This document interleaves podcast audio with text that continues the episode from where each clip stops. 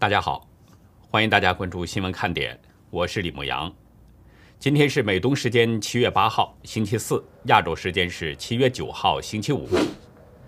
欧洲议会八号以压倒性支持票数通过一项决议，决议强烈谴责近日中共强迫关闭香港《苹果日报》，呼吁外交杯葛二零二二年北京冬奥会。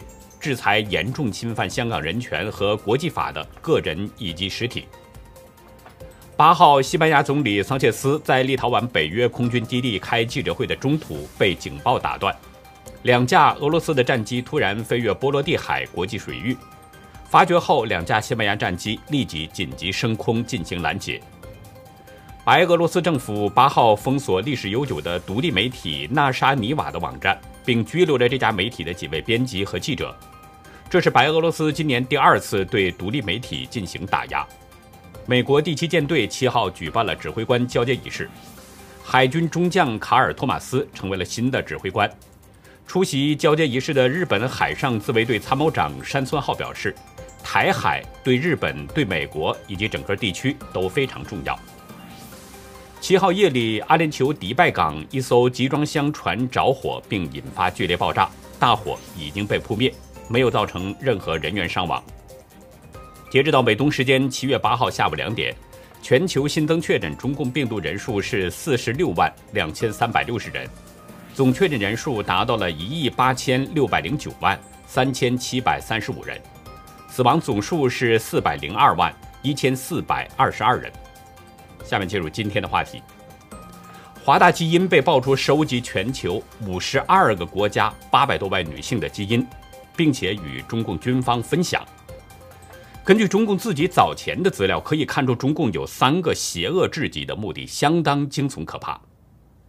七零九又到了，当年被抓捕的那些大陆维权律师，现在怎么样了呢？昨天路透社独家披露，经过对公开文件的调查，发现华大集团与中共军方合作，利用产前基因检测，广泛收集基因数据。全球至少五十二个国家，超过八百万女性使用了华大公司的产品。报道表示，从二零一三年开始，华大开始向海外，包括英国、欧洲、加拿大、澳大利亚、印度、泰国许多国家推广 NIFTY 这个品牌，也包括台湾和香港，但是不包括美国。NIFTY 这个意思呢，就是无创产前基因检查。通过对孕妇的血液样本进行筛检，以发现胎儿是不是有唐氏综合征等等异常。这个产前基因检查在世界上非常畅销。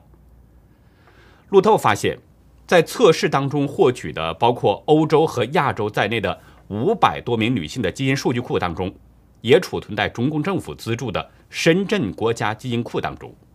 这个深圳基因库是由华大运营的。在收集的资料当中呢，包括这些女性们的国籍、身高、体重等等，但是不包括姓名。华大表示，储存这些数据和样本是获得了签字同意，并在五年之后销毁海外样本和数据。但是，美国国家反间谍与安全中心对路透社表示，海外参加 NIFTY 测试的女性应该关注一下。允许与中共安全机构共享数据的隐私政策，当收集的数据与中共的国安国防相关时，是可以共享的。但是华大分辨说，从来没有因为国安或国防被中共当局要求提供数据资料。中共的外交部也批评路透社，说反映美国政府无理指控及抹黑。对于美方华大。以及中共的不同说法，我们究竟该相信谁呢？华大收集这些基因数据会不会与中共分享呢？我们先看看华大与中共的关系。今年的一月三十号，还是路透社的独家报道，他们调查了四十多份文件和论文，发现华大基因 BGI 一直跟中共的军方合作，参与过多个中共军方的项目。在调查的文件中显示，华大曾与北京军队总医院、重庆陆军军医大学等合作进行 NIFTY 临床测试，这是最直接的证据。此外呢，华大还参与过其他的军方项目，包。括减少汉人的高原反应、与中共的超级计算机专家合作等等。二零一五年，华大与中国的军事医学科学院获得一项低成本检测冠状病毒的专利，专利的发明人就是华大首席传染病科学家陈维军，他与中国的军事医学科学院有着联系。另外，华大还有多名研究人员与中共的国防科技大学也有合作。大陆澎湃新闻在去年的三月曾经专访华大创始人汪建，其中描述华大基因的诞生和崛起得益于汪建将推动基因科技与中共的政治目标相捆绑。财富中文在二零一八年五月的报道中提到了这么一件事。一九九四年中国新年期间，在美国留学的汪建与后来同创华大的于军等人喝酒，行酒令就是背诵毛主席语录。文章还记录了汪建当时的一句话，怎么说的呢？他说：“同志们，我们已经红到骨子里了，还在美国待着干什么？干脆就接着红下去，回国吧。”回国之后。汪建、于军和杨焕明等人在一九九九年就创建了华大基因，最初是在北京。二零零一年，江泽民在中南海接见了汪建等人。二零零三年，时任中共党魁胡锦涛又接见了汪建等人。同年的十一月，中共将华大基因收编进入了中科院，成立了专门的研究所。后来因为采购设备问题，华大与中科院闹翻了。王健在二零零七年把华大带到了深圳，另起炉灶。因为王健团队在国际上的影响力越来越大，深圳政府投入了上亿的资金，北京当局也是越来越支持华大。在中共当局的帮助之下，截止到去年的八月，华大在向世界源源不断输出基因测序产品的同时，还在十八个国家建立了五十八个基因测序实验室。通过以上这些简单的事实，已经足以证明华大与中共的关系。那么，他把收集到的这些基因数据分享给中共军方，应该就是不难理解的。那么，中共收集人类基因，它究竟要干什么呢？我们重点来谈谈这个问题。美国政府顾问指出，对人类基因数据进行研究，可以帮助中共成为世界制药龙头。同时，也可以为中共的军方强化士兵基因，比如针对士兵听力问题及克服高原反应，又或者可以用于针对美国人口或食物研发病原体。美国政府顾问实际是在这里呢说出了两个方面的问题：一个是中共要借此成为世界制药龙头，另一个是强化中共的士兵基因。中共这两个目的。可以说是邪恶至极，但是我个人认为，中共还可能有第三个目的，同样的邪恶，而且也非常恐怖。我后面也会谈到。我们先来说第一个目的，就是中共要打造世界上的制药龙头。其实这个目的是中共一个最浅层的目的。我们就以目前还在流行的中共病毒疫情为例，大家知道，二零二零年的年初。武汉爆发了中共病毒疫情，到现在还在延烧。中国当局到二零一二零年的一月二十号才对外宣布说病毒人传人，在这之前，中共一直说病毒是可防可控。但是在二零二零年的一月十四号，华大基因的官网就公开表示，第一时间研制出了新冠病毒核酸检测试剂。一月二十四号向武汉市。捐赠了一万人份检测试剂盒。一月二十六号，汪建进入已经严厉封城的武汉，帮助中共当局建设充气式检测实验室。此外，华大基因还向世界各国各地区，或者是出售，或者是捐赠了数以亿计的中共病毒检测试剂盒。华大在二零二零年的八月就公开表示，过去的六个月。也就是在疫情爆发之后的半年当中，他们向一百八十个国家出口了三点五亿份快速检测试剂，并且在许多国家建立了实验室。中共趁着各国急需检测试剂的阶段，向世界大量的贩售中国生产的试剂盒，使华大就成了这次中共病毒疫情的一个最大受益者之一。在这个时候，华大已经把西方各国的研究机构，还有那些制药企业远远甩在了后边，真的被中共打造成了世界的制药龙头。但是我们知道，中共早期向世界贩售的试剂盒，有很多国家反馈有效率非常低，最低的只有两三成。但是后来这样的消息就很少了，这是否意味着中共早期并不掌握外国人的基因？所以那些根据中国人基因生产的试剂盒，似乎对外国人效果不明显。但是在收集到一些外国人的基因之后，华大可能重新针对外国人的基因进行了研制生产。我们是不是可以这样理解呢？前美国国家反间谍和安全中心主任威廉·艾瓦尼娜，去年卸任前，他就警告美国各州，透过 DNA。中共可以知道一个人目前和将来的健康状况，需要什么样的治疗药物，控制生物数据，就可以完全控制医疗发展方向。这严重威胁着美国的国家安全。另外，对刚才提到的这个时间问题，大家不觉得可疑吗？在中共公布病毒传人之前，华大就已经研制出了检测试剂。就算是真的有这种科技水平。我还是觉得有点太快了。他们是什么时候得到的这个病毒样本呢？大陆财新网报道说，早在二零一九年十二月二十六号，华大就收到了来自武汉的不明肺炎病例样本，并在基因测序之后发现，这是与 SARS 基因序列相似度高达百分之八十的新型冠状病毒。只不过华大也跟武汉当局一样。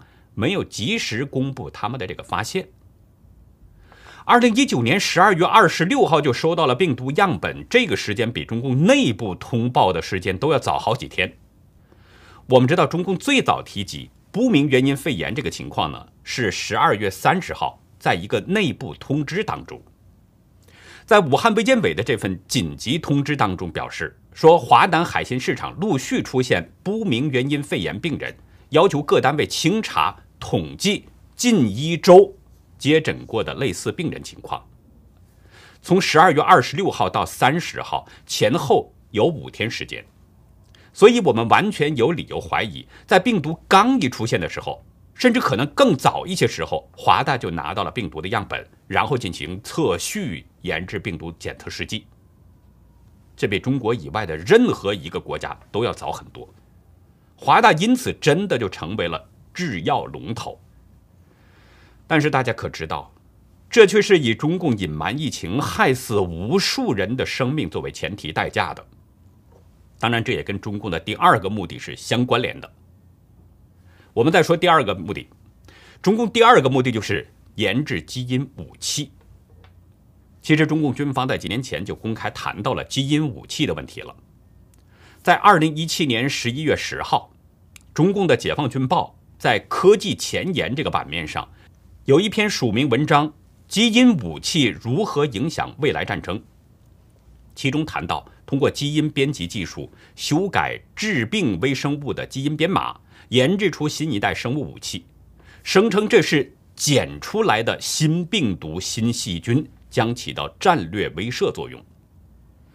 文章作者曹诗阳。是中共军事医学科学院研究员，他在文中指出，这种检出来的新病毒、新细菌遗传密码只有设计者才知道，对方很难及时破译并研制出新的疫苗与之对抗。曹世阳还表示，即使更新了疫苗库，仍有源源不断的新的基因武器整装待发，研制疫苗的速度必定赶不上投毒的速度。这将一明一暗的较量，显然对防守的一方极为不利。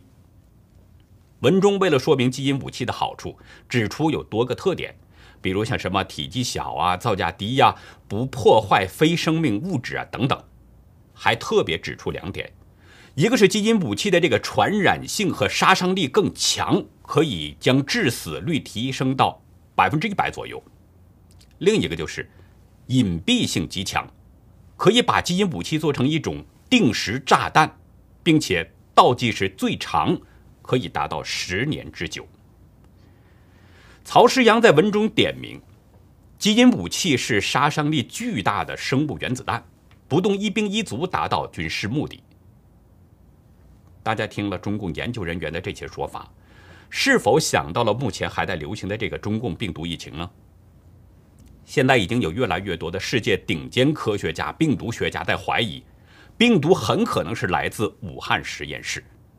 其中刚卸任不久的前美国疾控中心主任。病毒学家雷德菲尔德就对 CNN 直言，新冠病毒最有可能是来自武汉实验室泄露。昨天，法国广播电台网站刊登了对基因进化研究专家维基尼·科蒂尔的专访。科蒂尔曾经三番几次的签署公开信，呼吁追查病毒来源，因为他高度怀疑病毒是来自武汉实验室。科蒂尔特别提到武汉实验室公布的最接近新冠病毒的 RATG 十三这个病毒，他对此有种种疑问。在上个月十一号，他直接写信给武汉实验室负责人石正丽，但是一直没有收到这位蝙蝠女郎的任何回音。大家可以去阅读一下这篇文章，我这里不占用大家的时间。前面我说了，我个人认为中共可能还有第三个目的。魔鬼复制人。听到“魔鬼复制人”这个说法，可能很多人呢会想到施瓦辛格主演的一部科幻电影《第六日》。这部电影也叫《魔鬼复制人》，这是二零零零年前后的一部片子，描述的呢是在不久的将来，人类的科技发展到了一个非常高的一个地步，可以克隆任何生物，包括人。施瓦辛格饰演的这个主人公吉布森回到家里边啊，突然发现有一个跟他一模一样的人，正在跟他的家人很快乐的生活，已经霸占了他的家了。随后就展开了一系列的故事情节。有兴趣的朋友可以去看看这部电影。这个剧情让我们严重怀疑中共还有第三个目的。前面提到了华大创始人王健，在武汉封城之后，他进入到了武汉。这个消息呢？是澎湃新闻在二零二零年三月四号报道的，在这篇题目叫做“封城之后潜入武汉的百亿富豪”的文章当中，有这么一段描写：在正厅门口，王健让人摆放上一只猛犸象雕塑，上面写着四个大字“永存永生”，这是汪建终生的梦想。文章引述王健的话说。古代皇帝到最后的终极梦想是什么？炼丹，不就是长生不老吗？王建觉得呢，永生并非不可能。他说：“我早就将我的细胞保存好了，一旦技术突破，就能再造一个汪建。”文中还报道，二零一七年的深商大会上，汪建说：“啊，未来五到十年，我们可以化学合成任何生命。”这不是开玩笑，人造生命进展可能比人工智能还快。无论你喜不喜欢，它都来了。我情愿被大家骂，想的太严重了。我不希望这是现实，我希望这是我的一个凭空想象。但是大家是否还记得一件事？二零一九年，深圳市法院呢，在整个国际社会的压力之下，不得不把中共的学者贺建奎。给判了三年有期徒刑。国际施压的原因是什么呢？这个贺建奎在基因编辑婴儿，而且已经实施了，婴儿已经诞生了，这严重违反人类的伦理道德，使人类面临着严重的危机。关于贺建奎的部分，大家去看我们之前的节目。我在二零一九年十二月五号，还有二零一八年十一月三十号，我曾两次谈到过这个问题。大家可以去翻看看我们以前的节目。其实说到这里啊，我再说另外一个问题，大家就不会有任何的怀疑了。在路透社的报道当中，特别提到了一句：华大向许多国家推广 NIFTY 这个品牌，后边加了一句，但不包括美国。也许华大真的没有向美国推广这个品牌，但这不是说中共对美国人的基因就不感兴趣了，相反。中共对美国人基因那是特别感兴趣，而且这种兴趣持续并且强烈。中共一向把美国当成头号敌人，他怎么可能不关注美国人的基因呢？去年疫情爆发初期，华大曾经游说美国至少十一个州建立有关的病毒检测实验室，但是被美国国家反情报官员极力反对并劝阻了。时任美国国家反间谍和安全中心主任威廉·埃瓦尼纳，他公开就警告各州，外国可以从 COVID-19 测试中收集、存储和利用生物特征信息。今年的一月三十一号。阿瓦尼娜在 CBS 的这个节目当中呢，就指出，中共正努力的收集美国人的 DNA，并且百分之一百一十的可能已经取得了美国人的个人数据。透过 DNA，中共可以知道一个人目前和将来的健康状况，需要什么样的药物治疗。控制生物数据就可以完全控制医疗发展方向。他说，这严重威胁着美国的国家安全。但尽管这样啊，华大还是得到了很多美国的医院、科研机构以及基金会的合作，获得了研究美国人基因数据的机会，包括哈佛大学、华盛顿大学、约翰霍普金斯大学、比尔盖茨基金会等等，甚至在硅谷、在西雅图以及哈佛大学所在地马萨诸塞州的剑桥市，还都设有实验室。此外呢，华大还拿到了分析美国人基因数据的官方牌照。最后，我再提醒大家一点：中共从二零一五年开始，严格限制外国研究人员接触中国人的基因数据。中共在二零一九年明确指出，基因数据属于国安事务。明天就是七零九大抓捕六周年纪念日了。那些曾经被抓、被关押的维权律师们，现在生活的怎么样呢？自由亚洲采访了其中的两位，当时最先被抓捕的王宇律师，还有被关押时间最长的王全章律师。王宇律师呢，被关押是超过一年，他表示心理阴影至今没有办法消除，每天仍然生活在被监控的状态当中，经常被公安和国保骚扰，不能过正常的生活。他说：“我没有护照，也不能办理护照，在国内的旅行经常被限制。例如到广东，有广东的国保在监视我；到上海，被上海国保抓捕，关押几个小时，还是监控，很难回到正常人生活。这不只是不公平的问题，他们的做法、行为完全是违法的。”王宇律师被当局注销了律师执业证，但是呢，他以公民代理人的身份。在继续接办案子，这比一般代理人要多付出至少十倍的努力，才能争取到为当事人出庭。但是他也被当局警告，如果不放弃，会重演七零九事件。王宇说：“中国法律是花瓶一样，看起来很好看，但这些法不是用来限制有权利的部门或人员，只是限制不服从的人，尤其是这几年。”法治环境持续恶化，你没有身临其中，根本不知道中共政府违法的内幕。我们这些律师努力争取生存和工作空间，但感觉空间越来越狭小，已无法呼吸。有时候觉得中国法治已死。王全章律师呢，被关押了五年十一个月零十四天，经过千辛万苦，去年才被释放。他的律师执业执照也被吊销了，现在想投入维权律师的工作比以前更难了。他认为为当事人维权的做法已经走到尽头了。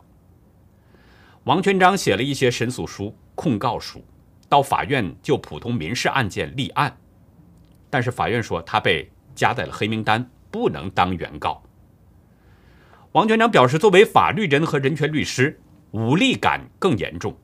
律师越来越是走过场，稍微抗争和不合作就可能被整肃。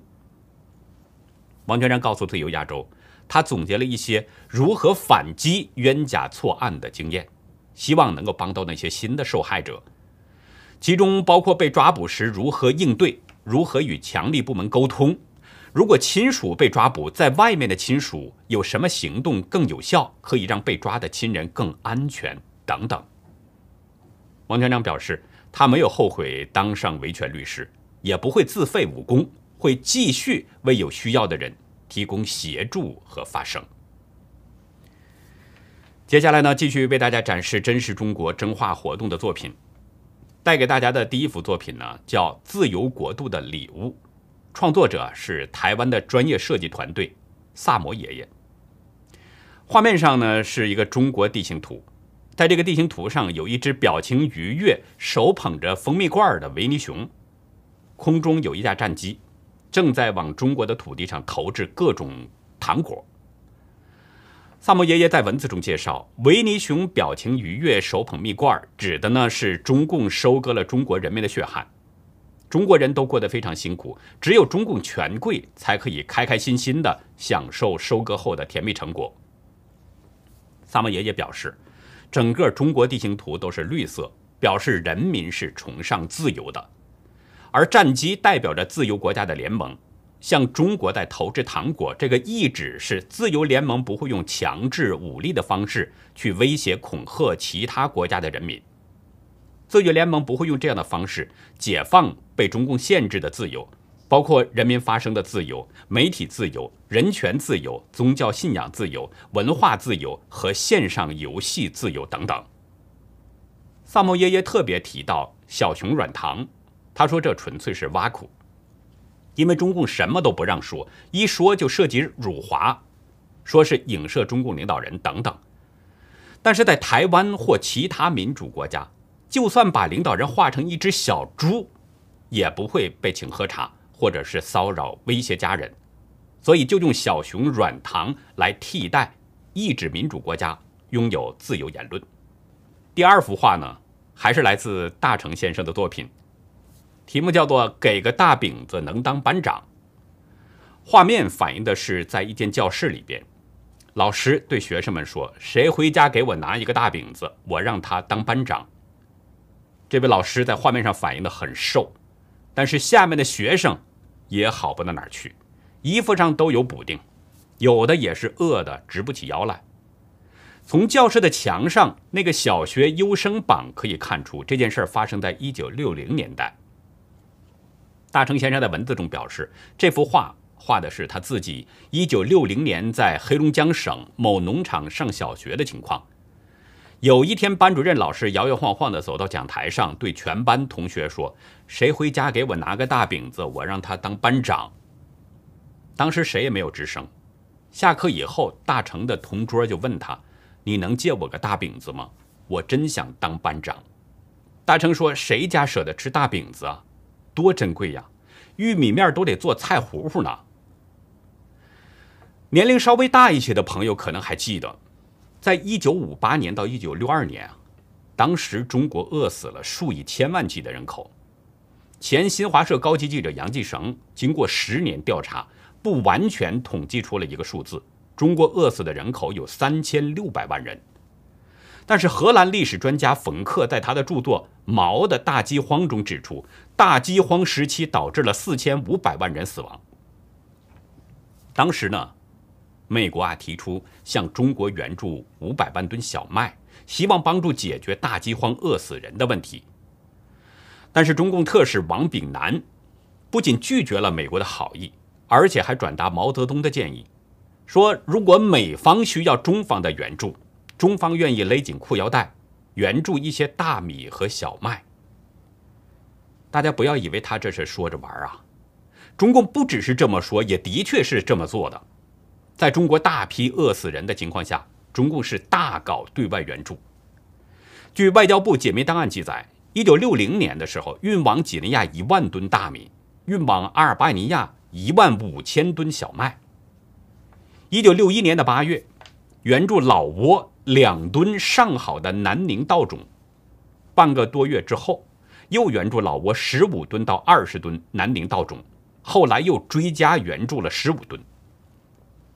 说起那段岁月，一个人能活着挺过来，真的是上天的垂赐。而这一切都是中共人为造成的。实际那几年并不是真的大饥荒，而是中共有目的的所为。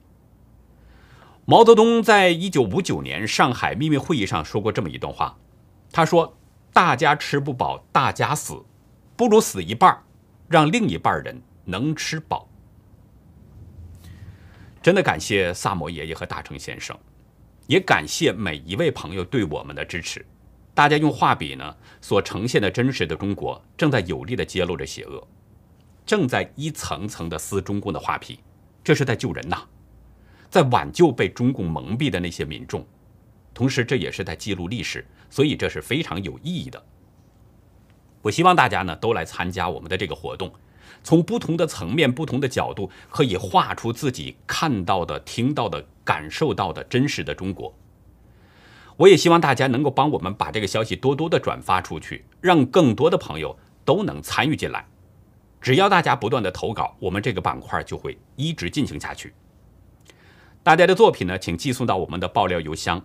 xwkd 二零一七 at gmail 点 com，我会在节目当中进行展示，然后上传到优乐客网站。大家可以想看以前的作品，也可以到优乐客网站去观赏，为您喜欢的作品点赞。另外呢，大家在投稿的时候，请介绍一下您的作品内容，因为我已经重复几次了，就是我发现有一些作品呢画的很好，但是有一些创作当中的元素。我们不能准确把握作者的用意，所以呢，需要大家做一些说明，这样可以帮助我们更好的理解作品所表达的意思。如果您的作品啊是在别人作品之上进行了二次创作，那么也请一并说明原作出处，这样既表达我们对原作者的尊重，也避免出现侵犯版权的问题。